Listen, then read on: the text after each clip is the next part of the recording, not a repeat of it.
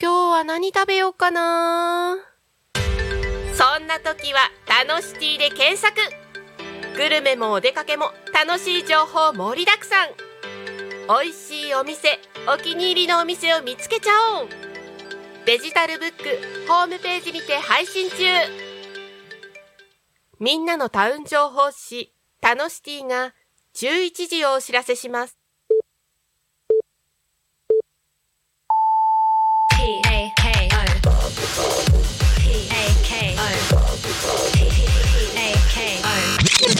Talk Me FM.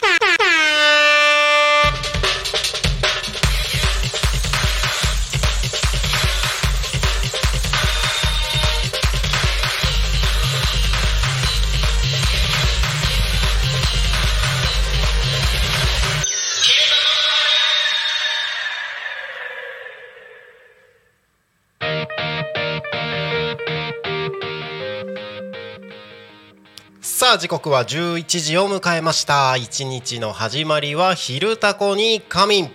皆さんこんにちは。パーソナリティのタコミ FM なるたきしんごなるちゃんでございます。この番組ではリアルタイムなタコ町の情報をお届けしながらさまざまなゲストをお迎えしてトークを進めていきます。タコミ FM は手段はラジオ。目的は交流をテーマに。タコを中心に全国各地さまざまな人がラジオ出演を通してたくさんの交流を作るラジオ局です。井戸端会議のような雑談からみんなの推し活を語るトーク。行政や社会について真面目に対談する番組など。月曜日から土曜日の11時から17時までさまざまなトークを展開していきます。パーソナリティとしてラジオに出演するとパーソナリティ同士で新しい出会いや発見があるかも。タコミン FM はみんなが主役になれる人と人をつなぐラジオ局です。ということで本日は10月6日金曜日皆様いかがお過ごしでしょうか？空がすっきり晴れてますね。雲一つない快晴。えー外はね結構風が強くて、あのーいろいろね建物の中にいるとゴーっていう外の風の音が聞こえてきたり窓がねガタガタガタって揺れる音が聞こえたりなんか久しぶりにこんな風の強い日なんじゃないかなと思いますけれども、えーなんかね外歩いてる時に持ち物帽子だったりとかいろいろ飛ばされないように気をつけてください。僕は自分の髪の毛が飛ばされないように気をつけていきます。はいということで、えーこの番組「昼タコに神」では毎週テーマを設けてゲストの方や皆さんからコメントをいただきながらおしゃべりを一緒にしていきます。さあ行きましょう。さてそんな今週のテーマは？ご飯のお供。ということであなたのご飯のお供は何ですか？ご飯といえばまるまる昨日はね、えー、と海苔の佃煮なんて話もありました、えー、と一昨日は僕焼肉のタレとか言いましたけれどもご飯のお供。どしどしコメント募集しております。番組へのコメントや応援メッセージは LINE 公式アカウント Twitter 改め X メールファックス YouTube のコメントなどでお待ちしております。Twitter 改め X は「ハッシュタグタコミン」シャープひらがなでタコミンでつぶやいてください。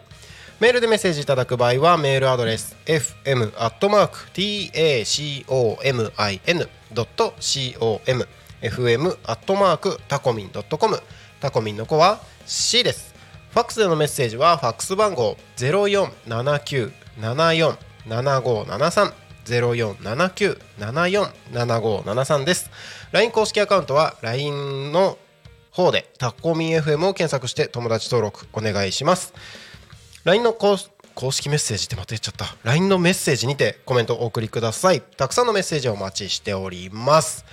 はい。この番組はですねさまざまなゲストをお迎えしてトークを進めていく雑談系生放送番組でございます。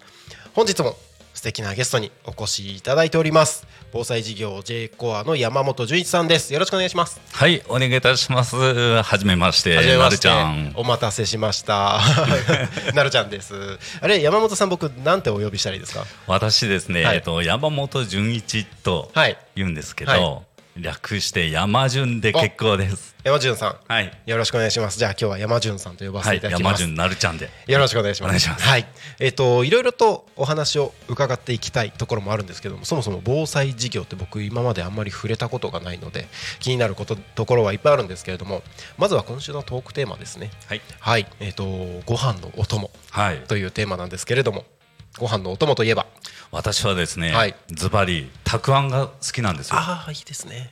まあ、お漬物一般ですかね。はいはいはい。で、その中でもたくあんだとあか、ーえー、きゅうりの浅漬けあいいですね。と、きゅうりの、えー、とキムチ漬けなんかあったりしますよね。おおなるほどなるでほど。あとはこれお漬物に入るかわかんないんですけど、はいえー、と牛丼のあえっ、となんだ？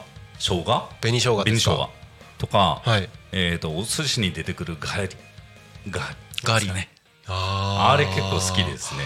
いいですね。えーでえっ、とまあ自己紹介の一つになっちゃうんですけど、えー、と私宮,、えー、と宮崎県の延岡市出身ではい。宮崎は、えー、とたくあんの生産地なんですね。でお漬物の、まあ、製品が結構たくさんありまして、まあ、小さい頃から食べ慣れていたということもあってそれで結構たくあん大好きですね、お漬物系がもうごご飯にはお漬物ああいいですね。あという感じです。あのたくあんって最初に出てきたんですけどたくあんって結構いろんなバリエーションあるような気がしていて甘い甘い風味のものもあればあの結構塩味のあるものがあったりするんですけどどっちの方が好みとしては、どちらかというと、はい、えー醤油味というか塩系ですね。あーはーはーはーはーえー辛い方が好きです、ね、辛い方がいいんですね、ええ。なるほど。そうなんですね。いやご飯のお供あのこの話をこの時間にするだけでお腹と口の中のよだれが どんどん準備が整っていく感じが、しますね。ありがとうございます。えっ、と大事なことを僕すっ飛ばしておりました。ぜひ山潤さん自己紹介を お願いいたしますはい、遅くなりました。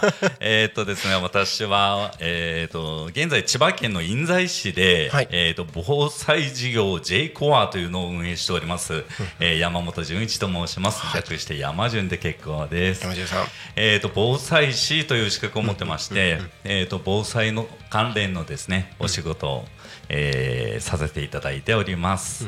はい、で出身は先ほども申し上げたんですけども宮崎県ですね。でえー、っとまあ年齢はおそらくなるちゃんと一緒ぐらいかな。一緒ぐらいですね、うん、かと思います。はい。で実はですねあのーすぐ隣の成田空港はいで、えー、と働いてたんです実は。なるほどなるほど、はいそうなんですねなのでこの多古町はもうすぐ隣町ですので意外と身近に以前から感じてたんですね。はい。はい、でえっ、とまあ先日よりちょっと多古町をいろいろと、まあ、防災関係で、えー調査とか研究とかをしてみてですね、はい。結構この多古町に来ることも最近では多くなって、えー、とちょっと好きになっちゃいました。ああ本当ですか。はい。へえ。タコまあちょっといろいろ気になるところはあるのでですけど、まあ1時間じっくりお話伺えればなと思います。えっとじゃあもうまあもしあのコメントあれば。えー、と気になることどしどしお送りいただきまして一緒におしゃべりできればなと思うんですけれどももうどんどんどんどん僕気になることを聞いていっちゃおうかなと思います。はいえっと防災っていうところで言うとなんだろうイメージというか防災のお仕事ってわからない側からするとなんか例えば消防関係とかなんかそっちの人たちがまあなんだろう行政のシステムの一部としてあるようなイメージなんですけど、まあ、民間ですよね。民間としてこの防災事業っていうのは結構あの世の中的にあるもんなんですか？はい。えー、と実はですね、はい。この防災関係をあの民間事業としてされている、例えば事業様企業様っていうのは、日本中にでもですねその防災を専門にした会社っていうのが意外と少ないんですね。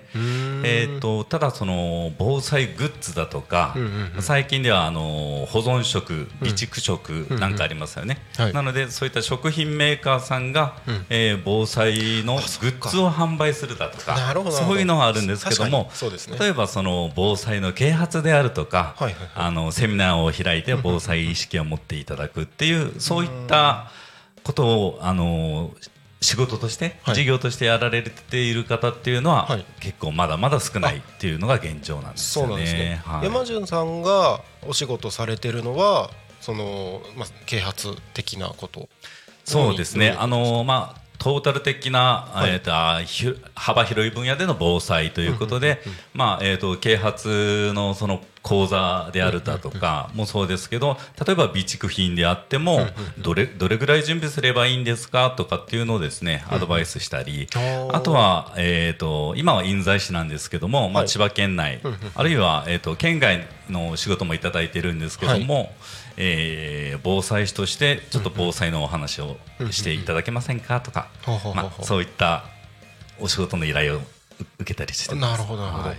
あの僕あんまり耳あの聞き慣れない言葉なんですけど防災士っていうそのなんていうんですか？そのし資格というか防災士っていう仕事があるんですね。これはですね、はい。あの防災士とはあの、資格のことを言うんですね。あ資格。はい、えっ、とまあえっ、と日本えっ、と防災士機構というところがえっ、と行っている資格、発行している資格なんですけどもうーん、なるほど。まあえー、とここ近年ではですね、はい。この防災士の資格を取られる方が結構多くいらっしゃいまして、まあ、私は昨年ですかね、はい。えーに取ったんですけども、まああのー防災にの専門家とういう意味で捉えら捉えていただくとよろしいのかなと思いますね。防災の専門家。なんか防災っていうとなんかいろんなジャンルあるじゃないですか。まあなんかねえっと災害みたいなところで言うと地震もあればつそれに関連して津波もあれば火事とかなんか全然違うところ雨とかもあったりするじゃないですか。なんかその防災士の中でもこのジャンルの人みたいなのとかってあるんですか？それともみんな全体的にみたいな感じですか？はい、えー、と実はその防災士の資格を取るときにですね、はい。その災害の種類っていうのもすべて学ぶんですね。で例えばあのーなるちゃんおっしゃった通り地震もそうですし、えー水害。あとは火山噴火火山災害ですね、はい。それから土砂災害。あと台風とか最近、えー、とつい先日もありましたけども、えー、と洪水だとかその、えー、と大雨ゲリラ豪雨による冠水浸水だとか、はい。本当にさまざまなものがあるんですね。なるほど。なんかテレビで見てるだけだと結構人事な感じしますけど実は結構身近にあるものだったりしますよね。そうなんですね。あの実はその日常生活の中で結はい構防災の必要性というか、うんあの防災を考えていく必要があるっていうのが、まあえっ、と J コアの考え方なんですけども、例えばあの今私たちはスタジオにいます。はいさてここでえっ、と多古町はい直下地震が起きました。どうするか。わおでどうしよこのスタジオ見事なほどに、まあ、窓ガラス窓,、ね。窓ガラスがですね、はい。一面に覆われていて非常に美しい景色が見える建物なんですけど、うはい。まあ、もちろん耐震基準というのは、えーとクリアされた建物でうんうん。あるんですけど、うん。これがじゃあガラスが飛んできたらどうする？って、うんうんうん。先ほどなるなるちゃん言ってたんですけど今日風強いっていうことなんでね。はい、物が飛んできて、はい。えーまあ、ガラスの破片がとかですね。そっか。別にガラスが割れるって耐震基準とか関係なく物飛んできたら普通に割れますもんね。そうなんです。なので例えば台風で、はい。えっ、と何か物が飛んでくる、はい。石が飛んでくる、石ころ一つでも、であっても例えば、うんうん。もう強風であればい。バリンとうん割れちゃうとかですね。うんうんうんええ。それも一つの災害となっちゃうんです。なるほどなるほど。えそういうあのまあお話をいろいろなところでされたりとかえー、となんかいろんなとこ調査したりするっていうのが山潤さんのお仕事みたいなことですか？そうですね。あのーまああのー防災って先ほどちょっとご質問あったんですけど、はい。えー、と行政がやることっていうイメージをお持ちの方結構いらっしゃるんですよね。うんなんかそんな気がするはいんですよね、、あの自治体の行政サービスの一環であると、で実はこれですね、はい。あのーせっかくなんで、はい。あのーちょっと、あのー覚えておいてほしいんですけど、えー行政サービスっていうのは実は順位付けでするとはい。一番最後になっちゃうんです、一番最後。はい。防災にとって、はい、ちょっとですね。はい。こちら YouTube をご覧の方は見えるかもしれませんが、はい。えー、と防災のですね三大原則というのがはい。ございまして、え3つの言葉があります。はい。えー自助、こえー共助、公助、自助共助公助はい。ほうほうほう。えー、と自分で助けるはい。自助、うん。え共に助ける共助、うんうん。公的な助け公助ですね。実はこの3つがありまして、はい。行政が行うものは公助とはい。言います。行行政が公助はい、あそうか。公的な機関でやるってことですね。そうですね。なるほどなるほどちょっと説明しますと、まあ、自分自助っていうのは、はい。自分の命は自分で助けると。うんうんうん。自分の命は自分で守る。はい。で共助っていうのは、えー例えば、えーご近所さんお隣さんあるいは、えー、と地域の仲間職場の仲間、はいはいはい。で共に助け合うということ、うんうんで公助は公的機関が助けるというところなんですね、なるほどなるほど。で、えー、となるちゃん、はい。ちょっと質問なんですけど、はい。この自助共助公助には実は順番があるんです。優先順位、うん。どれが一番どれが？まず自分じゃないですか。はい。正解です。2番目は？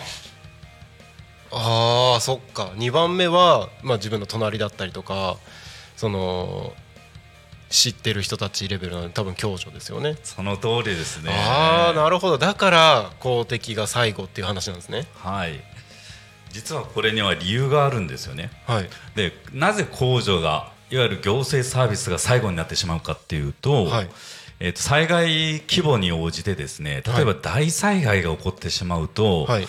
えー、と自治体の行政サービスで追いつかないんですよね。はあはあは。あでそれはなぜかというと例えば公的機関っていうと、はい。もちろん、えー、と多古町で言えば町役場の、うんうん。えー担当係。はい。でそれから消防署、うんうんうん警察、はい。あるいは自衛隊も救助に来たりしますよね。そうですよね。ところが、えー、とそもそも、えー職員の数であるとか、うんうんうん。施設が足りないはい。設備がうん。追いつかないっうん。ていうのがある。確かに。はい。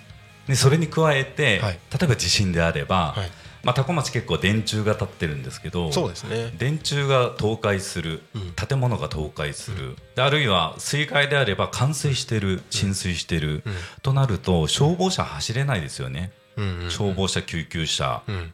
等の緊急車両が走れないので、はい。どうしても遅れてしまうんですね、うん。うんなので控除っていうのは一番最後に考えてほしいということなんです、うーん。なるほど確かにそうですよね。なんかなんだろうその、まあ、ニュースとか見てたりとか例えばなんか行政なんだろうな、えー、と例えば選挙とかするときに、あの議員さんがあの候補者が掲げる公約の中だったりとかで、あの災害のなんちゃらってよく掲げてたりとかするんですけど確かにそれを担当する職員の数とかいろいろ考えるとどうしても時間かかっちゃうところはありますよね。はい、で例えばそのなんですかね多古町の、はい。にお暮らしの皆さんはい。のお家に、はい。じゃあ、えー町役場の職員さんが行きますかと。うんうんうん、行きませんよね。そうですよね。せめて避難所を開設する。そうですね。そこまでなんですよね。確かに。なのであとは自力でその避難所に行く。ということになっちゃうんですね。そうですよね。なのでこの自助共助控除順番付けはあるんですけども、まあ、はい。1番次女2番共助3番控除なんですけど、これ実は割合がありまして、はい。次女が7割共助が2割はい。控除が1割なんです。へえ極端に控除っていうのが少ないんですよね。まずじゃあ自分でなんとかできないともう結構大変ですね。そういうことなんですよね。なので最近言われてるのがですね、はい。あのまあ災害が起きた時に、えー自治体は避難所を開設しますよね、でその避難所に全員が行ってしまうとはい。町全体の人が行ってしまうと、うん。パンパンに、えー、と溢れ返ってしまいます、なので、えー、とお家の中で在宅避難ですね。ははい。い、最近よく聞かれると思うんですけど、在宅避難というのが実は推奨されているんです。なるほどなるほど。でそのためには、えー例えば自宅に備蓄食だとか、お水うんうんだとか電気ガスうんうんの代替になるものですね、うん。えーインフラが止まってしまう可能性は十分に考えられるので、はいえー、とそこをですね補っておく必要があるはあ。というところで事情が7割。ああなるほど。なんか今お話伺ってて思ったのはまずそういうことを知る機会が少ないなって思ったのでまず知ってその上で意識するのってすごく大事だなというのをすごく感じました。あのちょっと自分の話になっちゃうんですけど僕子供が今2人いて生まれたタイミングの時って東京に住んでたんですよ東京の江戸川区に住んでたのででそれこそなんか台風だったりとかえっ、とまあ数年前にはその地震津波みたいな話もあったのでそれで見た時に江戸川区ってもう全部水没するんですよね。あのハザードマップでしたっけ？あれ見ると全部水没するからここ長く住んでるのどうなんだろうなと思ってでまあちょっと仕事のいろんなタイミングとかもあってうんと今から6年前に千葉県の八千代市に移り住んだんですよ。でまあ結構なんか台その辺り67年ぐらい前から台風がどうこうっていう話も結構その水害的な話でテレビで出てくることもあったのでなんとなくあ気をつけなきゃなとか意識しないとっていうところはあっていろいろ行動はしてたんですけど意識なんかまずそこに意識を向けるっていうところが皆さん大事なんだなって。そうじゃないと多分これもあの変な話行政がちゃんとしてくれないとみたいな感じになっちゃう。なんか防災に限らず何でもそうだと思うんですけど自分が一番最初じゃないですか。何するにも。あのご飯勝手に出てこないし。あのなんだろう移動手段勝手に家の前まで来ないし。まず自分が動かないと何もできないっていうのは多分何に関しても言えることなのでそれを防災に関してもまず自分だよっていう意識ってすごい大事なんだなって。思いました。はい。もうなるちゃんおっしゃる通りなんですよね。はい。でそのなるちゃんが前に住んでた江戸川区っていうのはもう、あのー防災士の中でも、はい。えー、と結構有有名と言ってはあれなんですけども、うんうんうん。危険地域であるということはすごくあ、まあえー、と認識されていまして、うんうんえー、と私の知り合いの防災士もですねはい。実は、えー、と江戸川区区内でうんうんうん。の、えー、と防災プロジェクトにあ、はい。そうなんですね。えー、と携わられている方がいらっしゃいまして、まあ、江戸川の氾濫だとか、はい。もう本当にあそこはもう、えー、と土地が低い、低いですね。川より下なんではい、すよね。川より下なので、はい。間違いなく水没してしまうエリアなんですね。うん。でえー、と先ほどお話のあったハザードマップではもう間違いなくその、えー内水氾濫だとか、うん。えーというのが起こってしまううんちょっと危険なエリアであるということでちょっと、えー江戸川区も、うん。えーこの課題をですね、うん。えー解決しようと努力はされているようなんですけども、うんうんで、えー、と防災ってなかなかこの日常的にこう触れる機会がないと思うんですけど、うんえー、と先ほどの、まあ、なるちゃんおっしゃった通り、その何をやるにしてもやっぱり自分がうん。最初だよねっていうのは、うん。うん。まさにその通りで例えば地震が起きた瞬間うん。自分一人ですよね。一人ですよね。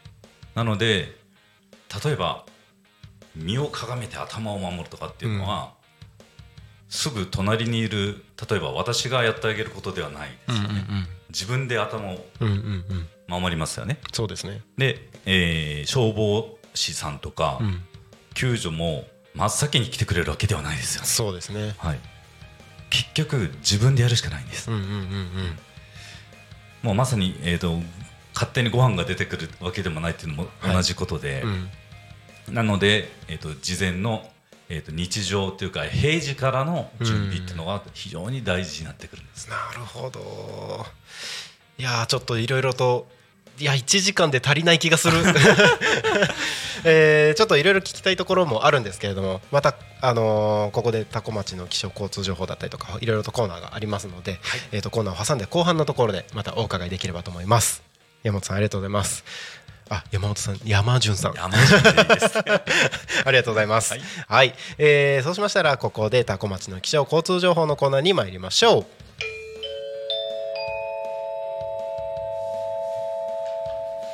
タコ町の気象情報をお知らせします。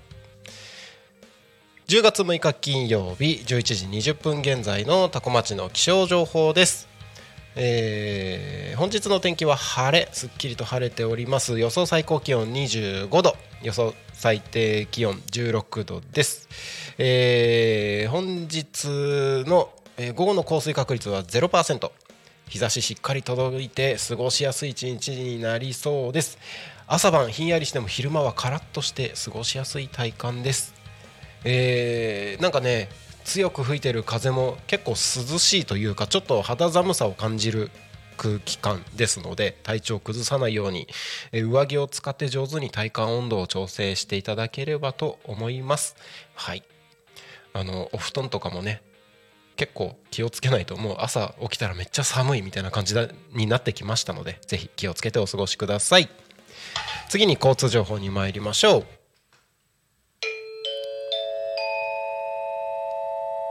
多古町の交通情報をお知らせします。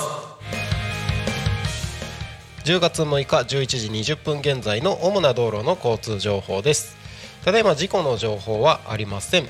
通行止めや規制の情報もありません？本当に？本当に？あの一応今タコミンスタジオの横横 えっとヤックスドラッグと JA のスタンドとタコミンスタジオのある信号の交差点のところですね。えっと島船越方面に行く道路は工事のために一時的に通行止めになっております。そちらをお通りの方は、えーご注意ください。はい。えーとそして渋滞の情報はございません。今日もタコ町は平和です。平和です。平和です。平和です。平和です平和です平和ですはい。ということでタコミンスタジオの外見ますとすっきりと青空が広がっていて気持ちいい空です。今日は夜綺麗な星が見えるんじゃないでしょうか、えー目の前の国道296号は順調に流れております。先ほどタコミンスタジオに来る途中ですね296号このタコミンスタジオの近くの交差点と,、えー、ともうちょっと成田寄りに行ったところのローソンのところで、えー何やら警察が、えー、となんか見張ってましたので、えーなんだろうね何があったのか、えー単純に、えー見回りなのか分かりませんけれども、えーお近くをお通りの方はですねぜひ安全運転でお願いいたします。このラジオを車で聞いてる方は携帯に触る可能性がありますので運転中は携帯を触らずにそのままタコミ FM を聞いて安全運転でお願いします。気象交通情報は以上です。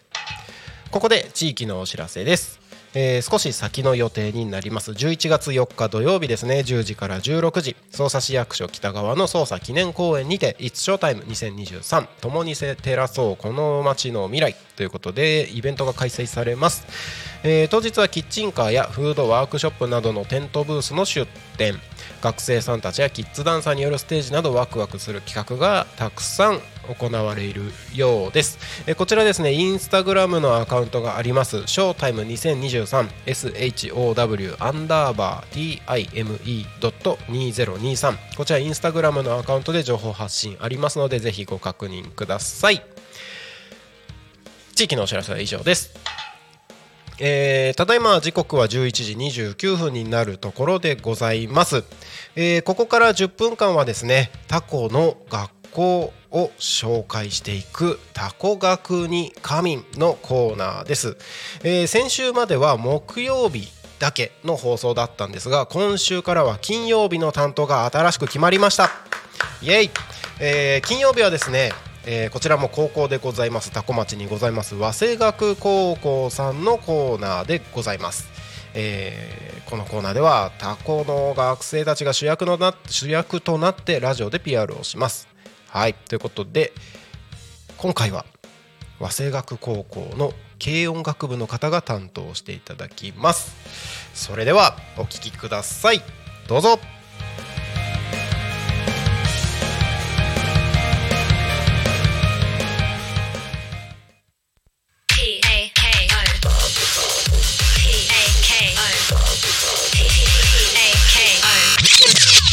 O. Talkme FM.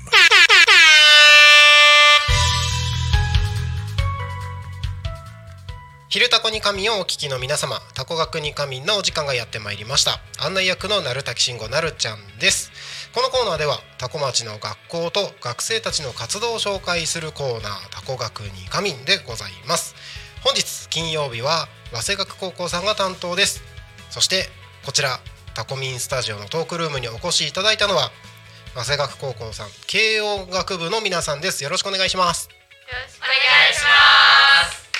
えー、イエーイ。じゃあ先生から一人ずつ自己紹介をお願いします。はい、はい。はいえー、顧問を担当しております渡辺由香と言います、えー、今日は元気いっぱいのみんなの話を、えー、聞いてもらえればと思います。よろしくお願いします。どうぞ。軽音楽部でボーカルをやってます。勝俣です、まあ、またやれるから ラジオが楽しみだな。よろしくお願いします。今お日は。願いします。どうぞ。ギター担当の山崎です。はい。はい。はい。お願いします。はい。えベース担当のひろかです。はい。お願いします。どうぞドラム担当の葵です。お願いします。お願いします。はい先輩。軽音楽部ではないんですが。お邪魔させていただきます。佐久間です。はいお願いします。ということで今タコミンスタジオのトークルームには6人の皆さんが来ていただいてます。軽音楽部と先輩。はい来ていただいてます。実はここに今来てる皆さんは1回目じゃなくて前に1回出てますよね。あのーあの時は夕方の番組「ゆうたこに仮眠の」えー確か金曜日だったと思うんですけれどもはい出ていただいてます。2回目の登場ということでようこそタコミンスタジオへ。はい。えーとまあ、それぞれ今パートの話もしてたと思うんですけど、まあ、軽音楽部っていうことで、まあ、バンド活動的な音楽ですよね。音楽の活動をしてるっていうことなんですけれども、えー、と軽音楽部として今活動してることって主にどんな内容になりますか？誰にしゃべ喋ってもらおうかな？誰に喋ってもらおうかな？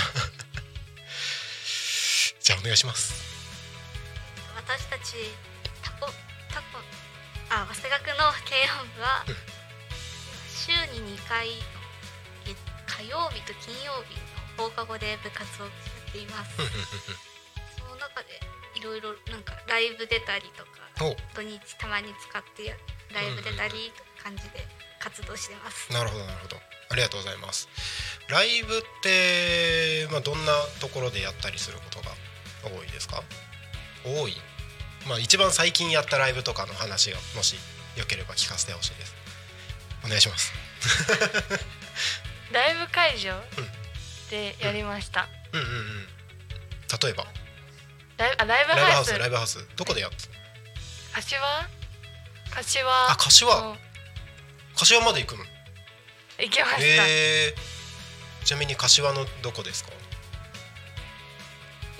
あドーム。ドームでやったんですねあ出たことあります。ありますあります。そうなんですね。その時はえっ、とライブまあ何バンドか出ると思うんですけどどれぐらいのバンド数でやるんですか？どれぐらい？14バンドはい14バンドはい。全部軽音楽部のメンバーで。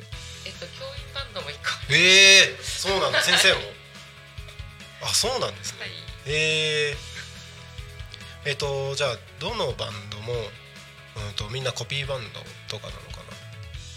どんなバンどんなバンドが出たとかちょっと教えてください。な何のコピーバンドか？やっぱりみんなコピーバンやっぱコピーの曲をやるバンドが多いんですけど、まあ、まあ上手い人たちがいっぱい出てるうんところだったので、うん。なんていうのわかんない 曲。どんな曲？えーどんな曲？えなんかみんなが知ってる曲もあれば、うんうん。まあまだあまり知られてないだろうみたいな曲もやりつつ、うんうんそうですね。早稲学から2番あ早稲学のタコ本校からは、うんうんうん。まあ2バンド出てなるほどそっか。タコだけじゃなくていろんなところから集まってってことですね。そうです。あの他の校舎の教育部と合同ライブなるほどなるほど。はいあえじゃあタコからはどれぐらいのバンド数？え2バンド。二バンド。はい。でそのうちの1バンドでこのメンバーで出たみたいな感じですか？そうですね。うんうんうんうん。なるほどなるほど。えじゃあこのメンバーでは何やったんですか？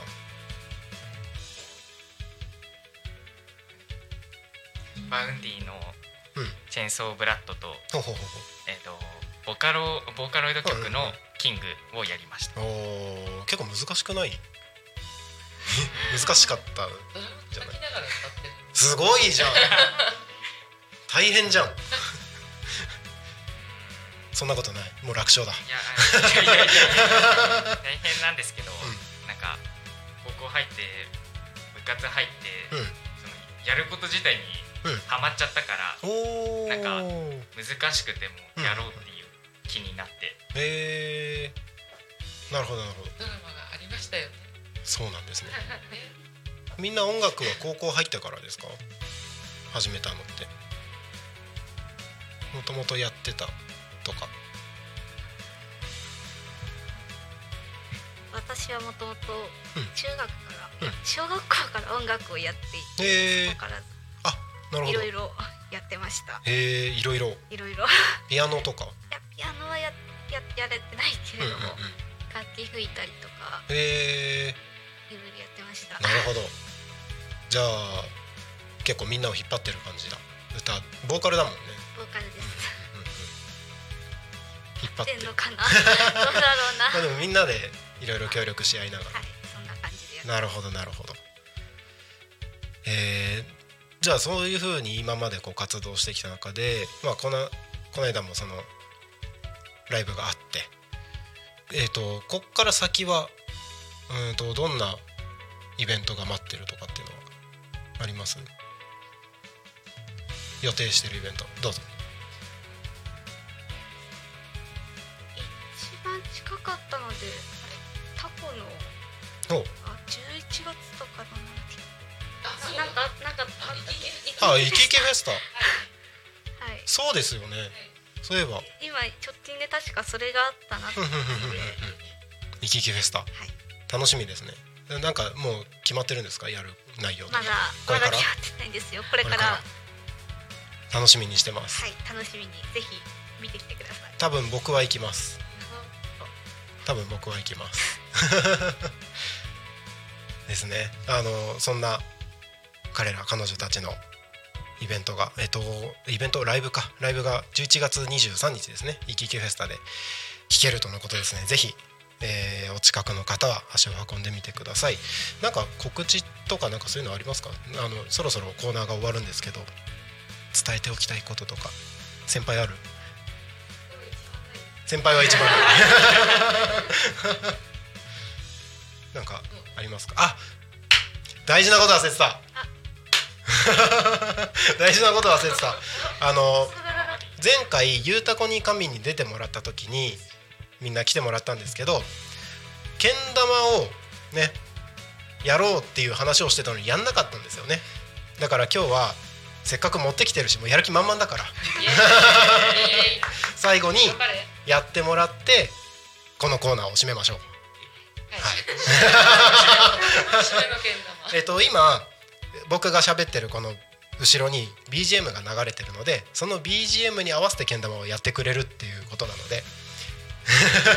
さっきリハーサルもしたからね。ぜひやってみましょうか。けん玉少年けん玉少年はい。お願いします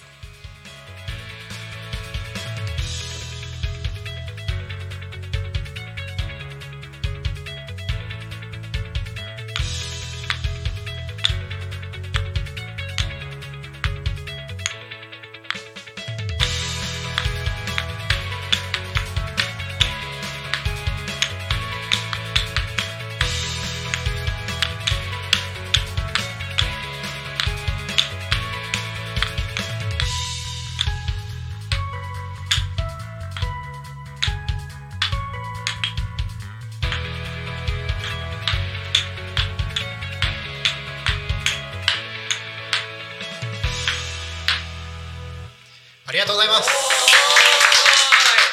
ごい。閉まるタイミングわかんなかったんでちゃんとアレンジも入れて。す閉まるタイミングわかんなくて全然タイミングちょうどなかったですちょうどね曲が終わったタイミングだったからそのタイミングに合わせてみたいな。すごい。結構難しそうな感じもしますけれども。これってライブとかで見れるの？えーっと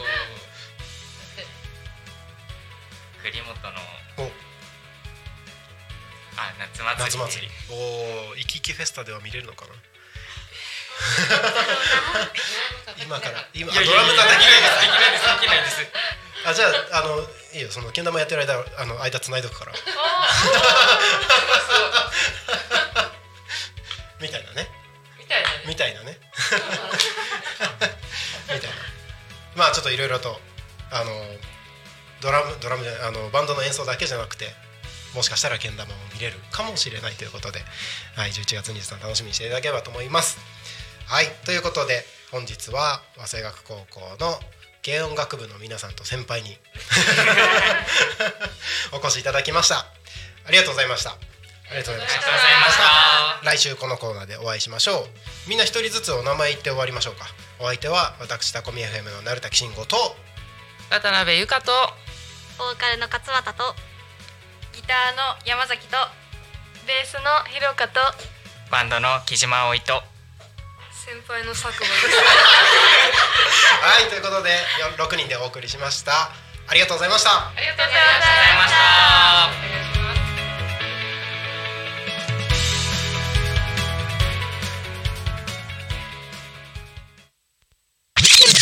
Talkme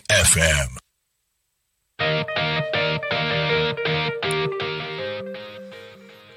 はい時刻はただいま11時42分を過ぎたところでございます。タコ学に仮眠のコーナー。今回は和製学高校さん1回目の登場ということでなかなか、えー楽しい雰囲気で収録が進んでましたね、えー今回1回目ということで早稲学高校さんではこれからもっとたくさんの方々出てほしいっていうような動きを今取っているようで、えー僕今日この収録収録じゃないこの生放送が終わったらあの全校に説明しに来てくださいってあの早稲学高校の 皆さんの前に立って、えーちょっといろいろとお話をしてくるので収録あ生放送終わったらすぐ飛んで行ってくることになります。はいということでなんかけん玉とかもすごかったですね。はい、えー、ぜひえっ、とあれだえっ、と11月23のイベンイベントなんだっけ？えっとえっ、とえっ、と生き生きフェスタだ生き生きフェスタ生き生きフェスタの方で出演されるようなのでぜひ足を運んでみてください。ということで、えー本日の「昼タコに仮眠」ゲストには防災事業 J コアの山本純一さん山潤さんにお越しいただいております。改めましてよろしくお願いします。はいお願いします。えっと残り55分までいろいろとお話しできればと思うんですけど、はい。前半のところではまあちょっと防災のえっとまあ、山山潤さんが何をやってるかというところの話からちょっと防災の意識みたいなところの話をしてきたんですけれども意識みたいなところで言った時に僕タコにひ去年の今頃引っ越してきて思ったのはあの意外と水害だったりうんと土砂崩れ、えーまあ最初電柱の話もありましたけど電柱とかそういう電気関係で停電とかも割とちょこちょこあるっていうことに気がつきました、えー直近のあの台風今年の台風も結構騒ぎになってましたけど多古町でもあのーこの近くは結構水没してるところもありましたしあの広沼交差点のあたりとか水没してるのもありましたしあの停電のメールも結構いろいろ来てました。でなんだっけな。夜寝て朝起きたら実は夜中停電してたみたいなのもあったみたいですしあのまあ、僕が住んでるあたりの生活圏のところで土砂崩れがあったところも1個見つけましたなんかまあ多分もう全部綺麗にはなってるのかなと思うんですけどあここ土砂崩れあったんだみたいなところもあったりなんかそういう水関係に関連するものとか結構災害に値するだろうなってものがあったんですけどここでえー、とちょっとワンテーマを設けて、あの山潤さんとお話をしたいと思います。タコ町の防災ってどうなってるんだろう？ちょっと今までやったことないあの急にテーマを設けてコーナーを作るということをやってますけれども えーとせっかくなのであの防災って結構やっぱり大事な話になってくるのでタコ町の防災ってどうなってるのっていうのをちょっと山潤さんに聞いてみたいなと思います。はい、はい。えっとですね私がまああのー多古町をいろいろと調査した中で、はい。えっと分かっていることうんうんを、うん。えまあ、えー可能な限りお伝えしていきたいと思うんですけど、はい。えっとなるちゃんさっき言った通り、うん。あのーやっぱり水害とうんうんうんか崖崩れっていうのが多い町ですね。でっていうのが、あのーやっぱり多古米で有名な多古町なので、はい。えー田園地帯が広い。うんうんうん。でそれからこの町の地形の特徴としてですね、はい。あのーがえー、と山側というか、えー、と崖の近くに住宅が多いっていう特徴がありますね。確かに。はい。でなので、えー、と大雨が降ると,、うんうん。えー、と土に、まあえー、と水が染み込んで、うんうんうん崖崩れが起きやすい、うんうんという感じですね。うんうんうんうんでえっ、とまあいろいろとあの私も調べてきたんですけど、はい。多古町で一番気をつけたい災害っていうのははい。土砂災害ですね。あー。はい。で、えっ、と土砂災害の中にも実は、はい。えっ、と三つあって、はい。えー土石流、はは。それから崖崩れ、はい。地滑りあ。三つあるんですね。違うんですね全部。はい。へえまあ結局はそのえー、と高い山とか崖が崩れてくる現象であることは間違いない土砂災害なんですけど、えー、と多古町はですね結構千葉県のな自治体の中で、はい。えー千葉県が指定している、はい。えー土砂災害警戒区域あ。という呼ばれる箇所が結構たくさんあることが分かりました。そうなんですね。はい、なので、えー、と土砂崩れ、はいえー土石流、うんうん。それから先ほどおっしゃった崖崩れですね、うんうんうん。まあ、実際に、あのーあったっていうお話もありましたけどこれに一番気をつけた方がいいかなと思います。それから地形的に、えー、と私も今日はですねそれこそ成田空港方面から296号線を走ってきたんですが、えー、と坂道が多くて多いですね。どちらかというとく、えー、とこの多古町の、えー、と中心エリアっていうのは、はいえー、とすり鉢状でいう真ん中の方になってるんですよね。うんうんうんそうですよね。なので、まあ、もちろん雨水っていうのは上から下に流れ落ちるので、水が溜まりやすいっていう土地柄も実はある。そうですね。あの、この間のその水没とかの話なんですけどあの、まあ、道路とかの冠水とかもあるんですけど川もあるじゃないですか川がちょっとあの氾濫というかあのちょっと溢れてたりとか、えー、と場所によってはあのす水田田んぼがもう完全に被害受けてしまってるってところもあったので。まあ、本当この中心エリアは特に水害なのかなっていう気はしますね。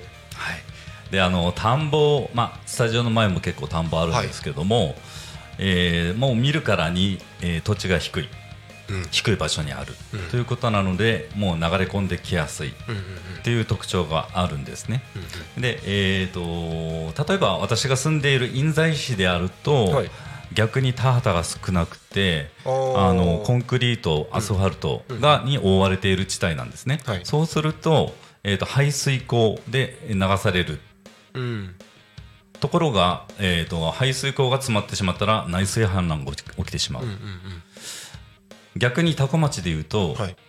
えー、と田畑が多いので、うん。そっちの方に水が流れ込んでしまう。うん、なるほど、ということで、はい。えー農作業あ、えっとまあえー、と農家さんだとかがですね、うんうんえーこの被害を受けてしまうことが多い。うん。でそれに伴って田んぼの水が溢れてくると道路まで冠水してしまうと。うんうんうんうん。いうことで、まあ、人が歩くのもそうですけど、はい。えーくと車が運転する時も要注意かなうんうんというところですねこれが、まあ、水の災害の特徴かなと。うんなるほどなるほどなんかこの間の雨とかは本当どあの翌日車が動かずにそのまま放置されてるみたいなのもちょこちょこあったりもしたのであ結構ひどかったんだなって思いますね。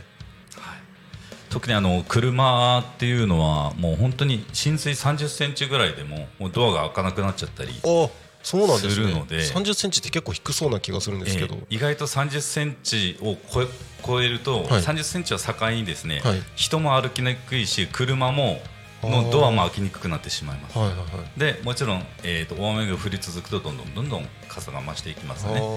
で、えー、と水も、はい。その普通の綺麗な水ではなくて、土が混じってたりするじゃないですか。うんうんうん。そうですよね。であるいは、えー、と瓦礫が混じっていたりゴミが混じっていたりで、えー余計にそれが引っかかってしまって開きにくい、うん。歩きにくいうん。っていうことが発生してしまうんです。なるほどなるほど。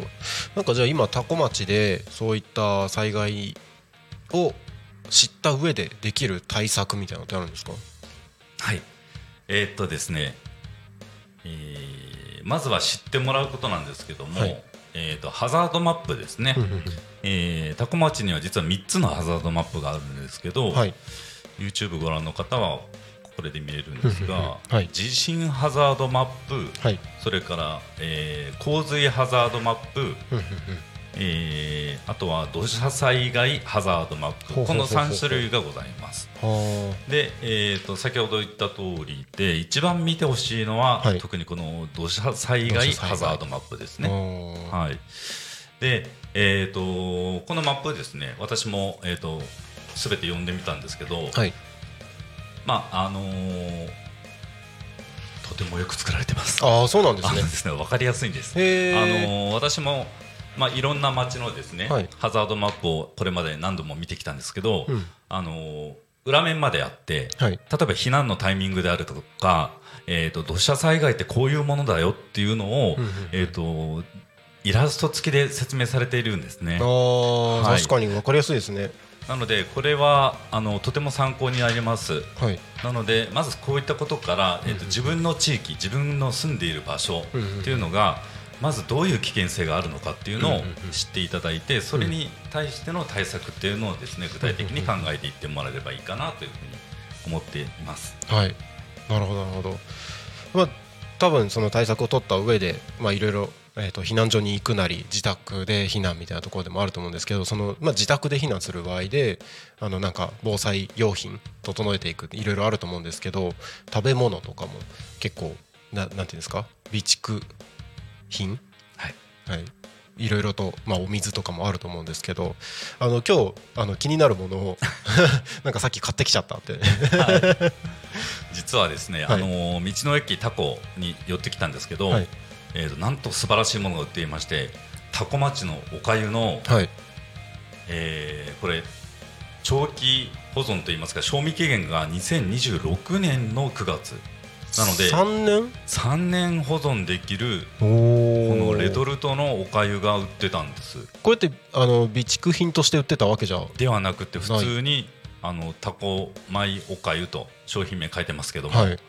これをちょっとものすごくお気に入りで買ってきてしまいました、しかもだしだし風味なんですね。はい。だしがゆということで、はいもうそのまま味がついてるのでですね、あの今週のテーマじゃないですけど、はい。あのーたくあんいらないかなああ いいですね。いいですね。という感じですけどね。なるほどなるほど。ありがとうございます。あのー全然やっぱり時間足りなかったですね。いろいろとお話伺いたいんですけどもうそろそろ番組終わってしまうので何か告知事とかあればぜひお願いいたします。はい、えー、と防災はですね、あのー一度体験してもらうということが一番、はい。あのー頭に入ってきます。で多古町の防災訓練っていうのが10月の21日土曜日、午前9時から12時まで、えー、と場所が久我小学校ですね。おーそうここで行われます。で、えー、と様々な訓練ありまして、例えばあの、はい体験型で言えば心肺蘇生法だとか、うん。AED の取り扱い、応急措置とかが体験できますし、消火訓練とかもできます。うん。それから自衛隊車両とかが来て、まあ展示もございますので、ぜひこういった機会にですね、足を運んでみて、えー見る、知るということを行っていただければ最初の一歩かなというふうに思います。ありがとうございます。えっとこれ対象地区が久我地区なんですねそうですね。ただ、えっ、と、他地区の方も、はい。お参加できるということなので、ですね。はい。まあ、私もい、行ければ行こうかなとあ思ってるんですけど、はい。僕住んでるの久我方面なのであの一応対象地区にはなるのかなと思うのでちょっと予定確認してちょっと行けたら行ってみようかな。ありがとうございます、9月えっと10月の21日土曜日ですね。はい防災訓練あるとのことです。はいありがとうございます、えーそれではそろそろ番組が終わりの時間に近づいてきましたのでエンディングに向けてお話をしてまいります。タコミ FM は月曜日から土曜日の11時から17時までリスラジにてリアルタイム放送をしております。放送した番組はすべて YouTube と各種ポッドキャスト Apple、Spotify、Amazon Music スタンド FM にて聞き逃し配信で楽しむことができます。本日この番組が終わりましたらこの後はえー、と番組表。はいこの後は1時から13時から13時10分サブカルビジネスセンター千葉さんのサブラジ。14時からは下野真奈さんのそこら辺の草ラジオ、えー15時からは三浦佳子さんのタコ新見の情報交換番組だからこそ、えー15時30分からはパーソナリティは田辺美久さんタナミンの千葉県ヤクルト販売株式会社 Presents タナミン at タコミン、えーその後は夕方の生放送「ゆうたこにかみん」16時から17時。番組内コーナー16時30分から40分。ゆうたこでご飯。 Supported by ジェリービーンズ。以上の番組でお届けしてまいりますので今日も一日タコミ FM をお供に楽しんでいただければと思います。はいということで本日はゲストに防災事業ジェコアの山潤さんにお越しいただきました。ありがとうございます。どうもありがとうございました。なんか言い残したこととかないですか？まだまだ足りないから言い残したことだらけかな。もっと話したいことあるんですけどね。ありますよね。ありますよね。ぜひまた今度はい。あのお越しいただいていろいろお話ししましょう。はい。はい。よろしくお願いします。ありがとうございました。はい、本日はありがとうございました。ということで、えーそろそろこの番組終わりの時間に近づいてまいりました。それでは本日の「昼タコに仮眠」はここまで。お相手はタコミ FM なるたきしんごなるちゃんと防災事業 J コアの山順がお伝えしました。ありがとうございました。またねー